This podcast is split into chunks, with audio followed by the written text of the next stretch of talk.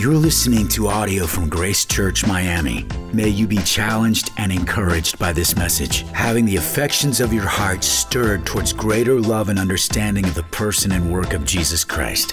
If you'd like to check out more resources or donate to this ministry, please visit gracechurch.miami.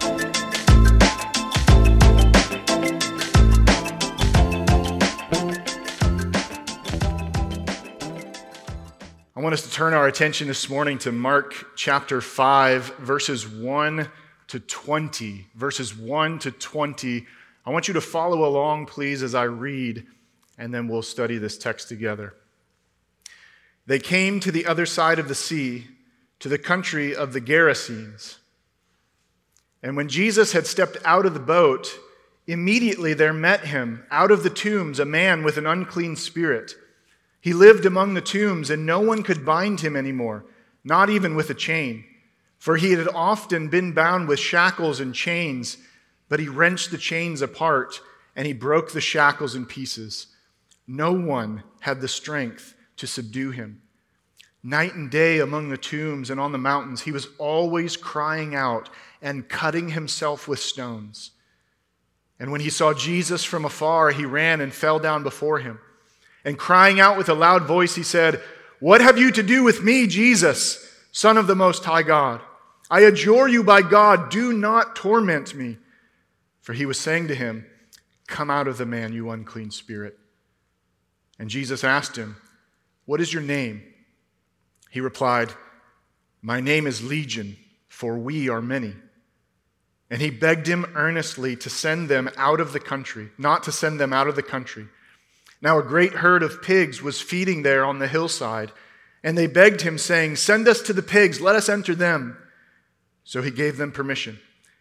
And the unclean spirits came out and entered the pigs, and the herd, numbering about 2,000, rushed down the steep bank into the sea and drowned in the sea. The herdsmen fled and told it in the city and in the country, and people came to see what it was, what it was that had happened. And they came to Jesus and saw the demon possessed man, the one who had had the legion, sitting there, clothed and in his right mind.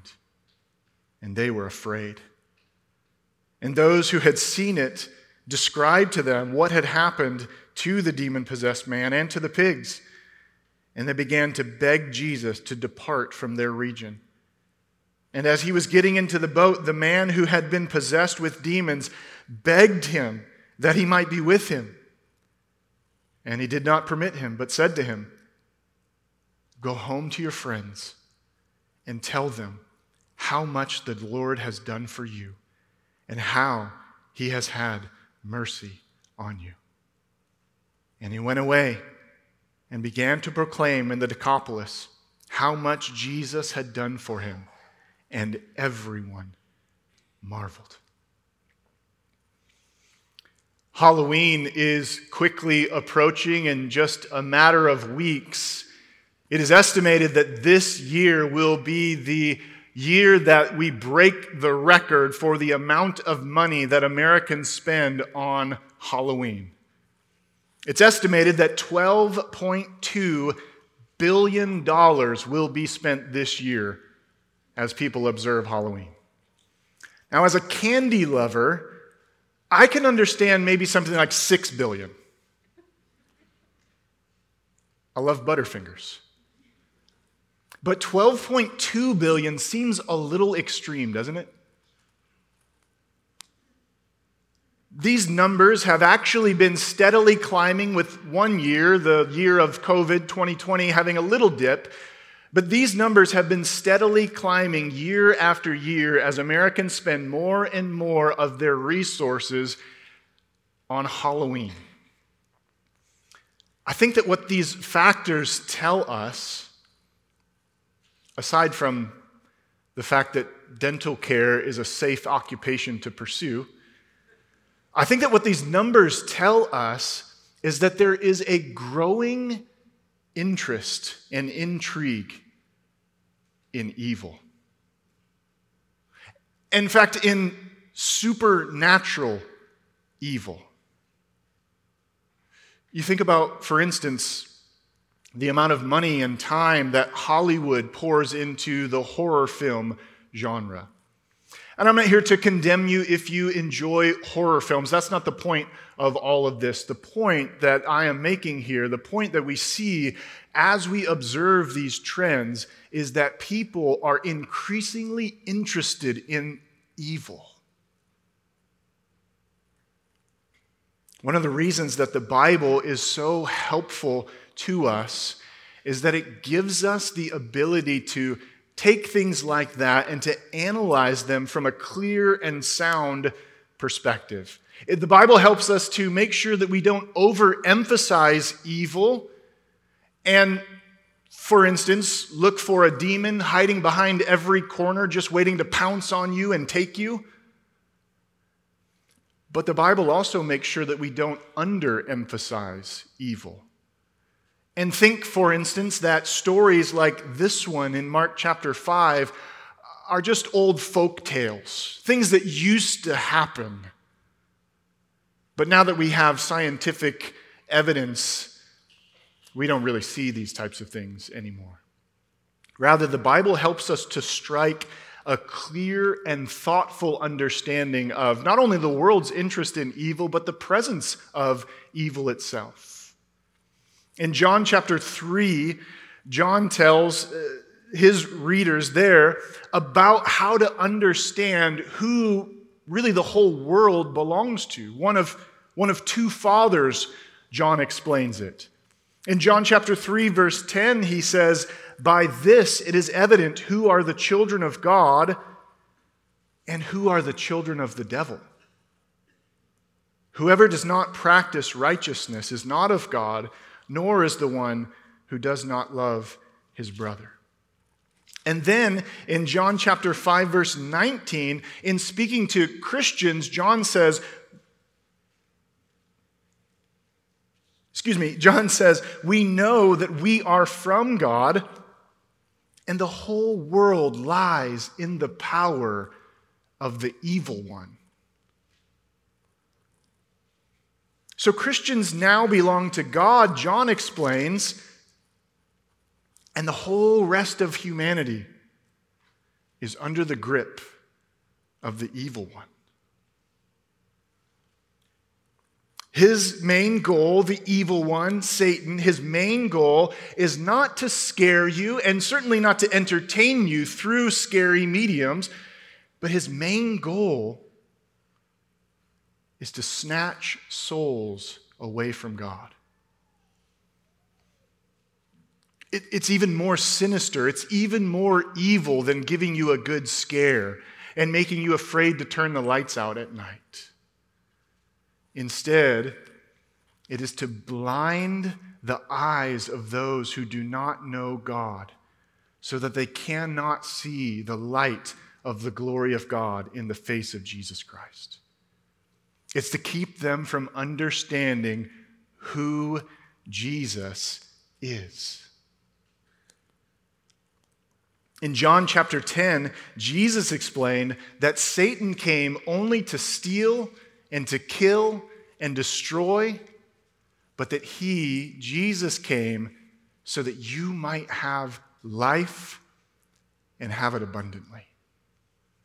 Jesus explained, Jesus came rather, so that we would be transferred out of the family of Satan and adopted into a new family with a new Father, God Himself.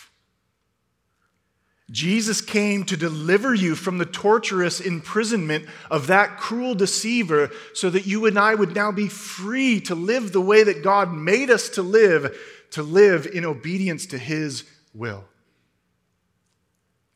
Jesus came as the good shepherd with a heart full of compassion who laid down his life for his people so that they would have eternal life.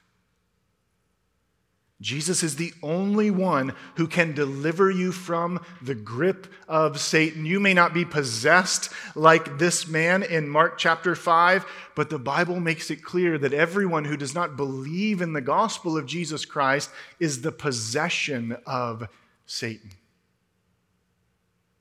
and he means to do you only harm, while Jesus Christ came to do you only good. He is the only one who can deliver you from the grip of Satan. He is the only one who can completely transform you. He is the only one who can put you on a mission to tell others about all that He has done for you in His great mercy. That is what we see in Mark chapter 5 this morning. The demon possessed man and his deliverance by Jesus teach us some valuable lessons about spiritual warfare. It's true that not all who are the children who are children of the devil are possessed by demons like this man, but all are the possession of Satan, and Jesus alone can set them free. As we see the power of the Lord Jesus Christ this morning, it's a reminder to us of the amazing grace that transforms sinners like us. The Bible makes it clear that we Christians used to belong to another, but now we belong to God. And as we see Jesus encounter this demon possessed man who is filled with not one, but a whole legion of demons, we see that the reality is evil exists, but evil is no match for the power of Jesus Christ.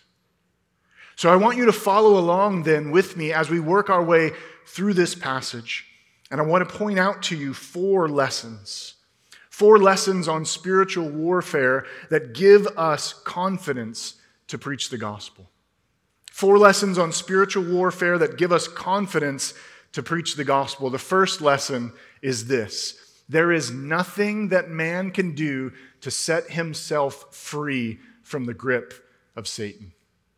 There is nothing that humanity, mankind, can do to set himself free from the grip of Satan. In these first five verses, Mark wants us to pay particular attention to something. First, he tells us about Jesus' coming to this area. It was a Gentile area that just the night before, Jesus and the disciples had been on the boat. And it's a story you're probably familiar with. They're on the boat. Jesus had been teaching all day long. He's dead tired, and he falls asleep in the back of the boat in the middle of a storm. The disciples freak out and they ask him, Teacher, don't you care that we're dying? And Jesus wakes up. Perhaps he wipes the sleep from his eyes. And instead of directly addressing the disciples and trying to comfort them in their fear, he simply speaks to the wind and to the waves, and it stops like that. And this prompts the question that you see at the end of chapter 4. Just look up one verse, chapter 4, verse 41. And they were filled with great fear and said to one another, Who then is this? That even the wind and the sea obey him. You see, the disciples had been following Jesus and they knew some things about him. They knew he was special. They knew he was significant. They knew he was not like everybody else that they had met before, but they still didn't quite know who he was. And then they see him having the ability to speak to a storm, and it stopped like that to a raging sea, and it becomes glass. And they ask themselves, Who in the world is this guy? And then Mark sets out to answer that question by turning to a series of miracles, the first of which is this one, where Mark wants to make it clear Jesus is the one who can set the captive free. So notice what Mark is doing. He says in verse 1 they came to the other side of the sea, to the country of the Gerasenes. They're on the other side of the Sea of Galilee now. They step off the boat, verse 2 says, and when Jesus had stepped out of the boat, immediately there met him a man out of the tombs, a man with an unclean spirit. If you've ever studied the Gospel of Mark before, you know Mark loves action. He keeps the story moving. One of his favorite words is the word immediately. He wants you to understand that to follow Jesus is action. You're always going. because Jesus had a mission. So Mark puts the camera on Jesus and his disciples, and they step out of the boat. And Mark wants you to understand that just as soon as Jesus' foot hit the ground, this man approached him. But he was no ordinary man. Look at the way that Mark describes the man. He wants you to know and to understand the awful condition that this man was in. And he wants you to know that despite this country's best attempt, no one could do anything about it. We learn a few important things about the man. First of all, he came from out of the tombs and he had an unclean spirit. I think we would all agree no one in their right mind lives in the cemetery, right? Nobody makes their home in the cemetery and thinks, like, oh, I'll just spread out here in the cemetery. It's a pretty great place. Especially in these tombs, this was not Israel anymore. This was Gentile land, the city, the region of the Decapolis, the 10 cities. It was where Gentiles lived and worked, and Gentiles didn't have the same burial rites that Jews did. Most likely, what, where this man lived was inside of a cave, probably set amongst other caves, where when family members or friends would die, maybe they would wrap them up, but they would carry their bodies, they would stick it inside of this cave, and they would let it rot. And that's where the man lived. He lived in a terrible place. He was afflicted by an unclean spirit, Mark tells us. And he says in verse 3 no one could bind him anymore, not even with a chain. For he had often been bound with shackles and chains, but he wrenched the chains apart and he broke the shackles in pieces. No one had the strength to subdue him. Do you hear that? No one, no one, no one, no one could do anything about it. They tried to chain him up. It was the best that they could do for this. I don't mean this to, to cut the man down, but for this raving lunatic. The best they could do was to try to chain him up, but every single time they did, he just broke him apart unimaginable strength, unimaginable power. Instead of binding him because they realized it didn't work anymore, nothing they ever tried worked, they sent him out into live in the land of the dead.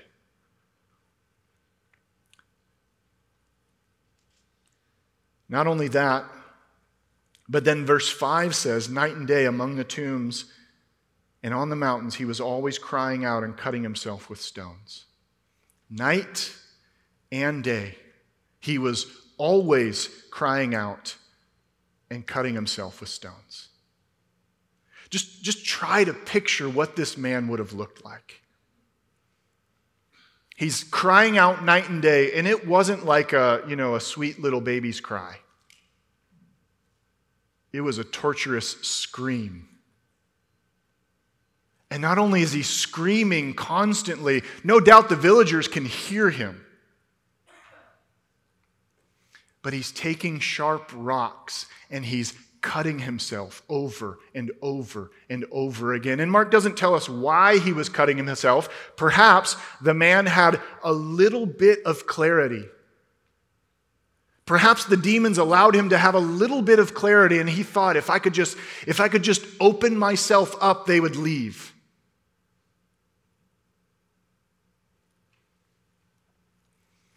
So you see this man scabbed, scarred, bleeding, screaming.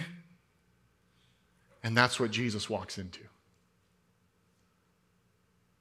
And Mark wants to make it crystal clear that nobody in that town, nobody in that whole country could do a single thing about it.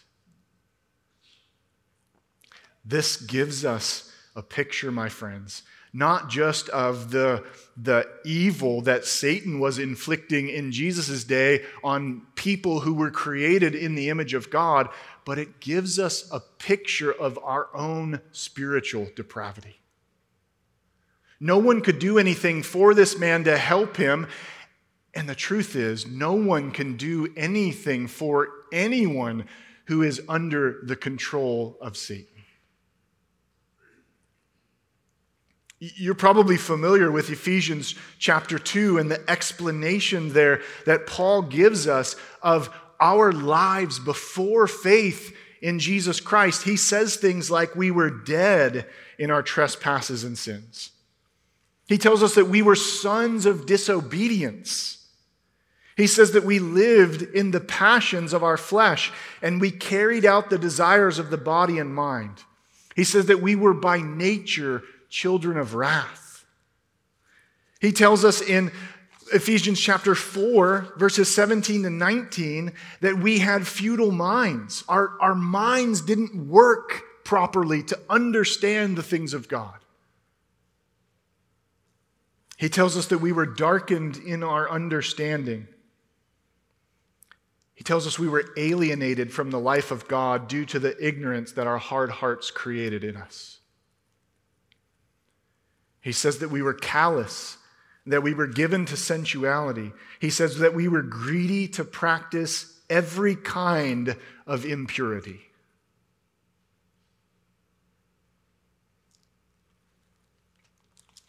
And yet, not a single one of us could do anything about it. You see, the, the external picture of this man's circumstance is an ugly one, isn't it? But the truth is, the internal picture of the sinner is even worse. But I want you to understand this morning that in light of the ugliness that our sin creates, there's good news. There's good news. While no one can free themselves to set themselves free from the grip of Satan. The second reality, the second lesson that I want you to understand about spiritual warfare is that there is no one under the grip of Satan whom Jesus cannot set free. There's nothing that man can do to set himself free from the grip of Satan, but the good news is that there is no one under the grip of Satan whom Jesus cannot set free.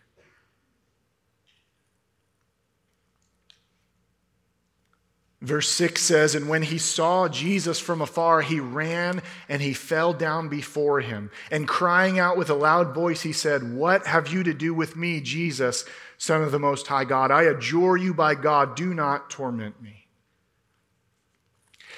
You'll notice as we move our way through the passage that it, switch back and, it switches back and forth between referring to the man with the unclean spirit as he, and sometimes it seems like he's talking to Jesus, and then it will switch to the demon himself talking to Jesus, so that it's not really totally clear who it is that's engaging with Jesus. And that's intentional. Because Mark wants to show us the havoc that Satan is wreaking in this man's life so that he can show us the reality that it is no match for Jesus in his power. So the demon recognizes him. Perhaps it's the man who recognizes Jesus. He runs to him, he falls down before him, and he cries out to him essentially, What do you want with me, Jesus? What are you doing here, Jesus? This is my territory, Jesus. And you'll notice that he even recognizes the identity of Jesus. He knows who he is. He calls him the Son of the Most High God. All throughout the Gospels, you'll notice a theme, especially in Mark's Gospel, that it's, it's the demons who recognize, recognize the identity of Jesus before human beings recognize the identity of Jesus. So he knows who Jesus is. He falls down before him. And in fact, he not just knows, he not only knows who Jesus is, but he knows what Jesus will ultimately one day do. He begs him. In fact, it's really a command. Some, some translations say, translate this as, swear to God that you will not torment me. A demon is invoking the name of God to the Son of God to beg for mercy from him.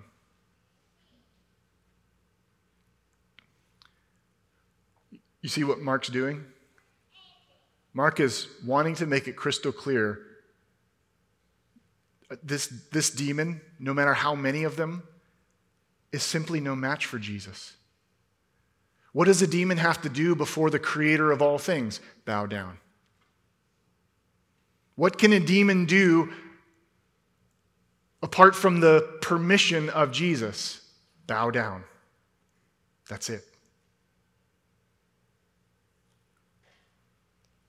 So he begs him not to torment him. He knows that one day Jesus will come and he will cast Satan and the demons into the lake of fire. And he's essentially begging him for more time. Don't do it yet. Jesus, I know what you're coming to do. I know what your mission is, but I'm asking that you wouldn't do it yet.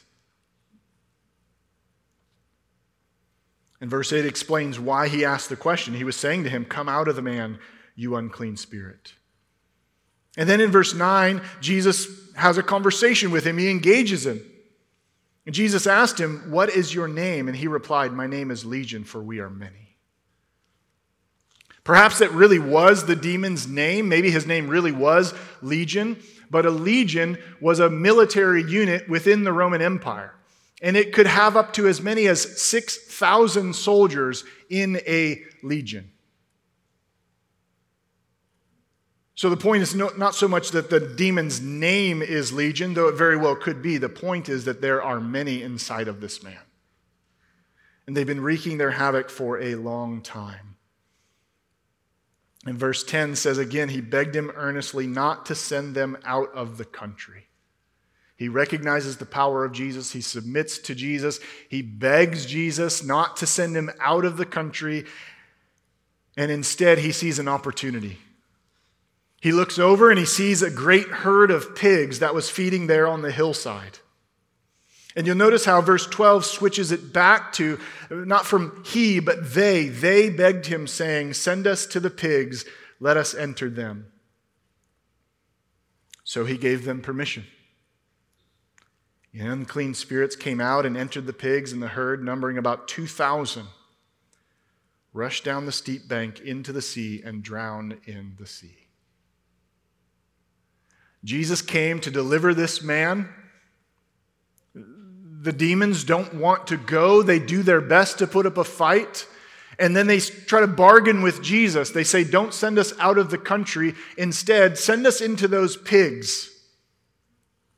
And for whatever reason, Jesus gives them permission to go into the pigs. Mark doesn't explain why he does that, he just did it. They go into this herd of pigs that was about 2,000 pigs.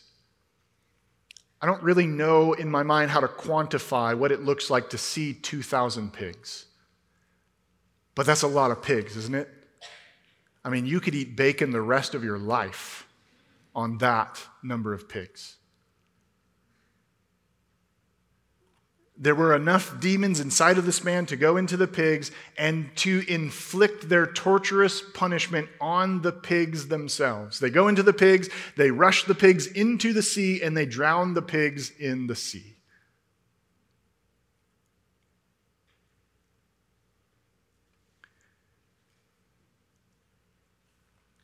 The town had tried to bind this man with chains, but it didn't work. Nothing that they did worked for this man. And then Jesus showed up. And he simply told the demons what to do, and they were forced to obey him because his power is greater. I think that's an illustration that teaches us that there are no external constraints that the sinner can put on to fix our greatest problem. There's no medication you can take to fix your greatest problem. There's no amount of exercise you can get or sunshine to your skin that can fix your greatest problem. The solution for the greatest problem of humanity is not external, but it's internal. And the only one who can bring that to us is the Lord Jesus Christ Himself, who deals with that internal need. As Mark continues to paint this picture, what he wants us to understand is that it, mankind might be left without hope apart from Jesus Christ. But in Jesus Christ lies the one and only hope for all mankind.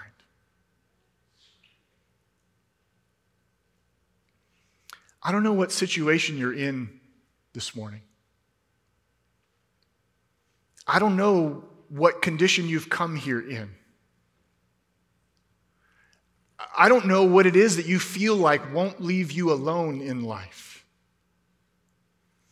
I don't know whether that's a demonic thing or simply a flesh thing. But what I do know, my friend,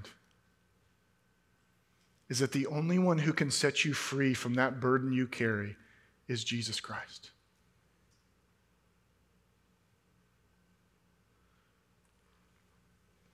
You see, this one who can command the forces of evil and they must obey him, this is the very one who laid down his life. This is the very one, as, as we just saw, who took on himself on the cross the full weight of sin for his people, who bore the Father's punishment, the Father's wrath against us.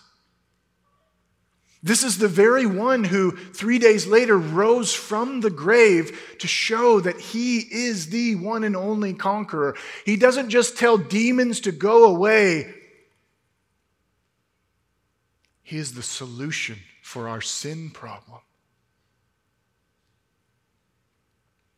I don't know what it is that you feel like won't let go of you, but I can tell you this Jesus and Jesus alone can set you free. But as Mark continues to tell the story, he brings us then to a third principle. He brings us to a third principle of spiritual warfare, and it's this some will remain in bondage. There's no one under the grip of Satan whom Jesus cannot set free, but some will remain in their bondage. Notice with me in verse 14. The herdsmen fled and told it in the city and in the country. They fled because they had no more jobs anymore. Instant unemployment. Your herd has just gone into the sea and drowned, and you've got nothing to do anymore. And so they go back to the city and throughout all of the country, and they tell people, and people came to see what it was that happened. And when they came to Jesus, verse 15 says, and they saw the demon possessed man, the one who had had the legion, sitting there, clothed and in his right mind. They were afraid. Isn't that a funny response? They were afraid. Have you ever been afraid of someone who's sitting down, wearing all of their clothing, and in their right mind? I'm going to guess no. And yet they were afraid. What's going on here? What was it that they were afraid of? They weren't afraid of the man who was once insane and now sane. They were afraid of a greater power than they had ever seen before. They weren't quite sure what to do with Jesus. And in fact, it's, it's thought that most likely this area on the Sea of Galilee, with its herd of 2,000 pigs, would have been one of the major supplies of meat to the Roman Empire, to the Roman soldiers in that area of Israel. So you take 2,000 pigs and you drop them into the sea, and pigs can't swim because their arms are short. They can't swim, they drown. And all of a sudden, you've gutted the economy of this country. What are the people supposed to do now? You see, they were thinking about all the circumstances of their life. What are we supposed to do now? And rather than recognize that this man was once crazy, we couldn't do anything to bind this man. And now he's sitting here, he's wearing his clothes, and he's in his right mind, and he's sitting next to this other man whom we've heard about named Jesus. And they decide that rather than engage Jesus to try to figure out what it is that this greater power is, what's going on, what message does he have to say. Rather than engage Jesus, they decide that their business was more important than Jesus.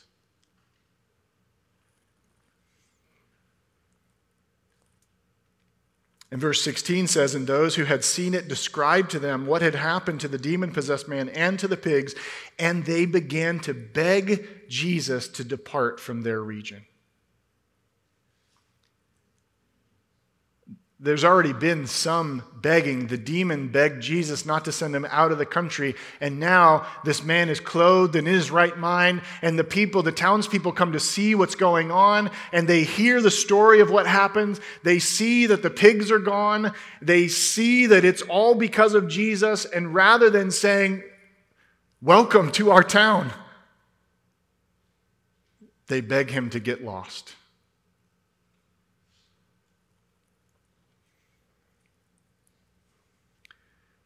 That's a picture, isn't it, of the sinful condition of mankind.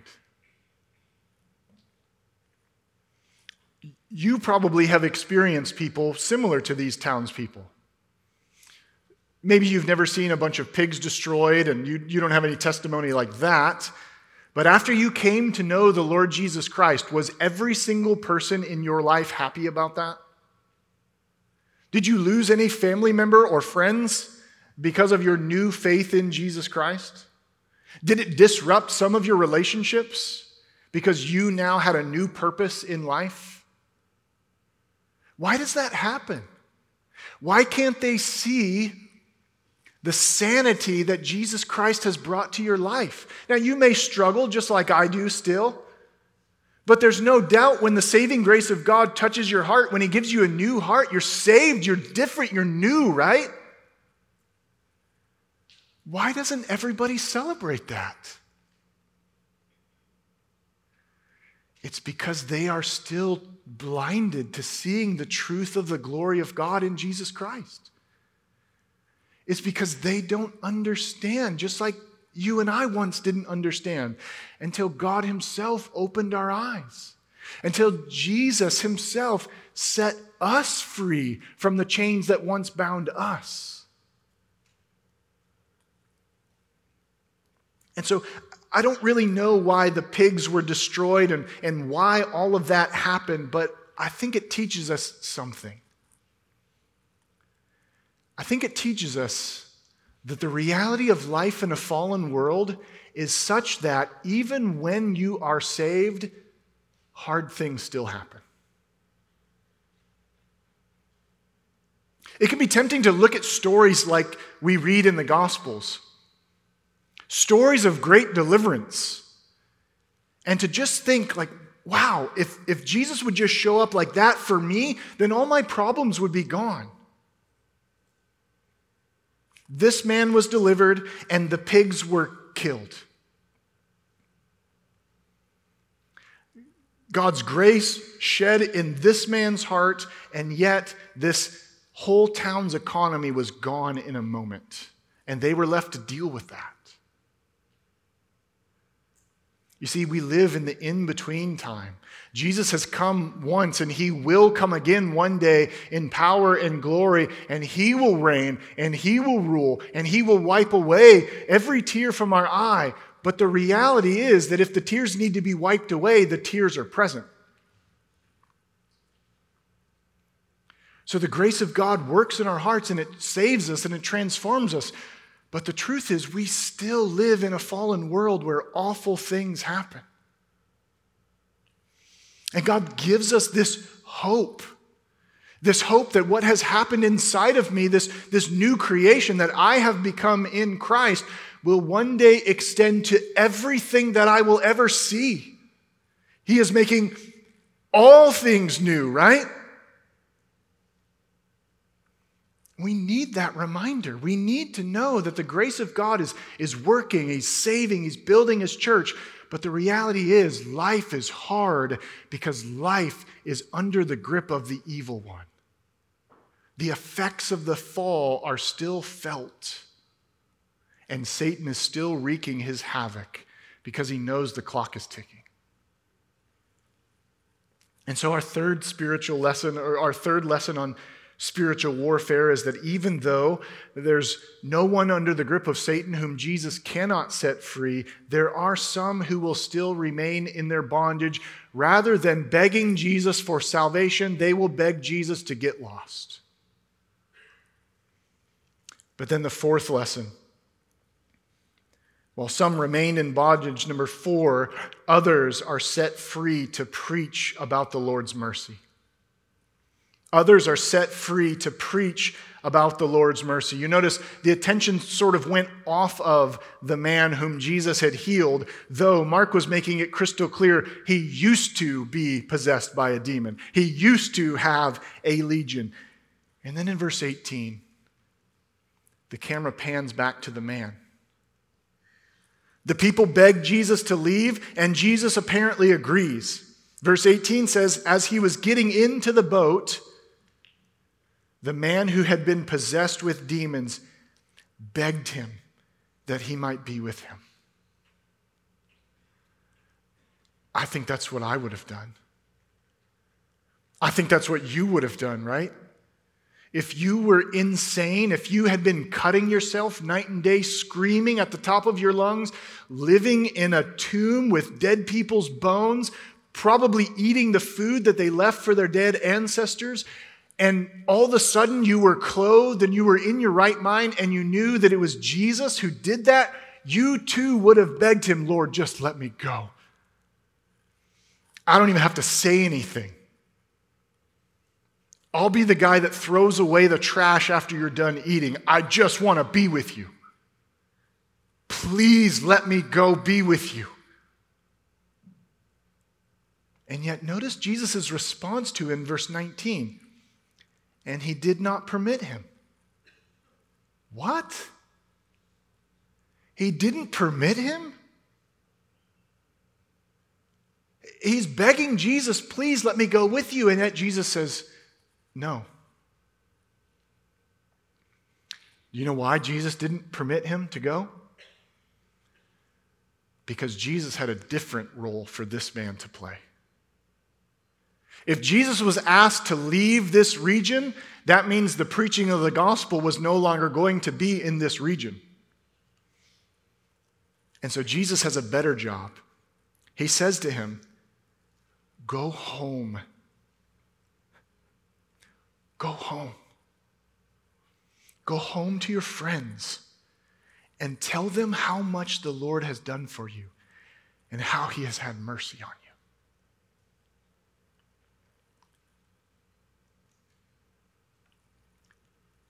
Jesus has saved this man, he's transformed this man, and now he commissions this man as the first missionary in the Gospel of Mark. Go home and tell everybody what the Lord's done for you. This is the first time in the ministry of Jesus that he's ever told someone to speak about what he's done. So far, he's been crystal clear and strongly emphatic that everyone was supposed to stay quiet about what he was doing. Because the popularity of Jesus was, was so strong, his, his renown was so clear that he couldn't go anywhere without being swarmed by a mob. And so, Jesus, when he would heal someone, would say, Don't say anything about this to anyone so that he could continue preaching the gospel. But now, this time, Jesus heals this man. He restores his right mind. The townspeople kick Jesus out. Even though he's got the power to say no to them, you'll notice they didn't come with their pitchforks. They had to beg him to leave. And Jesus says, okay. But rather than taking the gospel witness with him, Jesus sends this transformed man back to his home. And the ESV says, go to your home, to your friend, go home to your friends. But it literally says, go home to those who are yours, which is more than just his friends, isn't it? Jesus is telling this man, go to the people that you call your people. I think it can be easy to jump in on a story like this and completely forget that this man had a family. This man once lived in a home with that family. This man had neighbors. This man once lost his first tooth. This man used to celebrate his birthdays in his town. And people would have celebrated with him. And now, all of a sudden, he's lost his mind, and his own people said, Get out of here, go live in the cemetery. We don't want you here. You're out of your mind. Jesus transforms him, and then Jesus says to him, Go back to your home, tell your people everything that the Lord has done for you and how he has had mercy on you. And how does the man respond? He went away and he began to proclaim in the Decapolis how much Jesus had done for him. And everyone marveled. You notice Jesus told him, Go tell people what the Lord did for you. And Mark makes it crystal clear. He went and told people what Jesus did for him because he knew when God opened his eyes, he knew that Jesus is the Lord.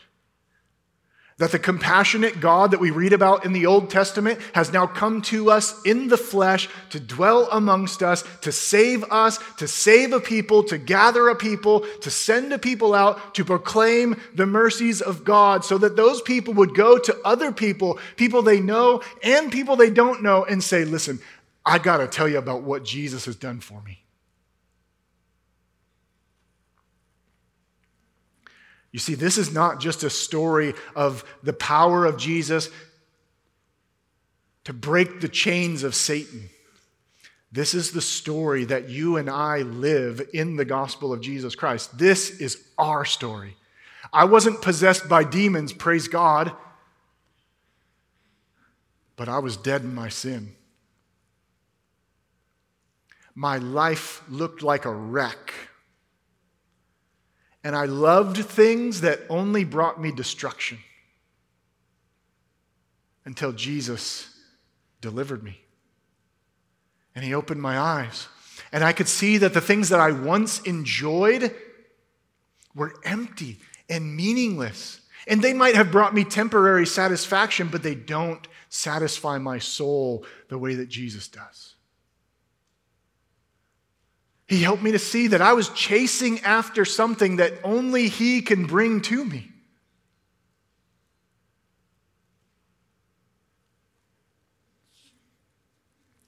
So we've seen the power of Jesus over Satan to deliver the captive, to transform the captive, to send the captive out on mission, to preach to others about the mercies of God. But then we've also seen the different responses to that power. Some, the townspeople, begged Jesus to go away. In response to his power, they said to him, We like our lives the way that they are, Jesus. You can leave.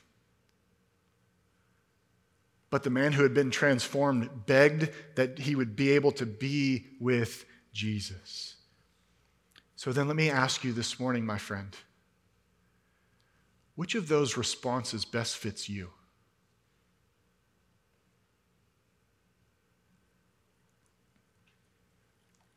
Are you like the townspeople who like your life the way it is and you don't want Jesus changing anything? You think that you've built this, this life that you have and, and, and you know, you're still working on a little bit. There's maybe some things that you'd like to change, but overall, you'd rather do it yourself than submit to Jesus. Or are you like the man who had been transformed and said, My life is all about Jesus now? Lord, let me be with you wherever I go.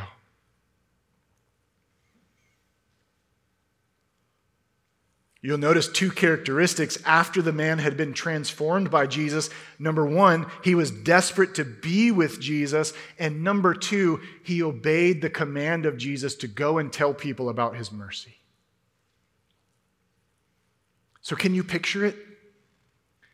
This man who was once probably naked, scarred, bloody, screaming like a wild animal, restored, clothed in his right mind, and he walks back into town.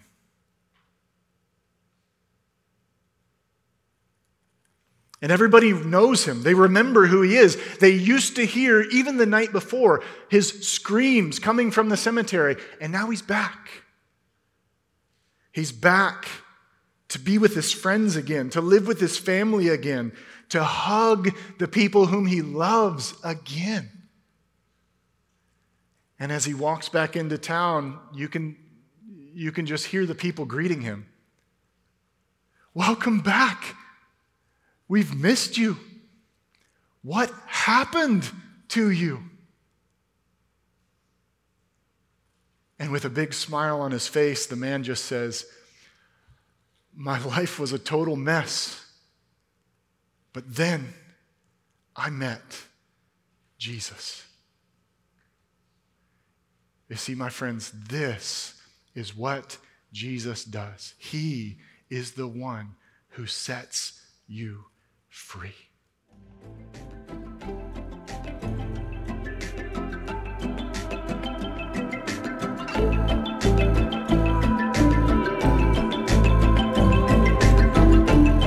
Thank you for listening to audio from Grace Church Miami. May God draw you nearer to Him through His Word. If you'd like to check out more resources or donate to this ministry, please visit gracechurch.miami.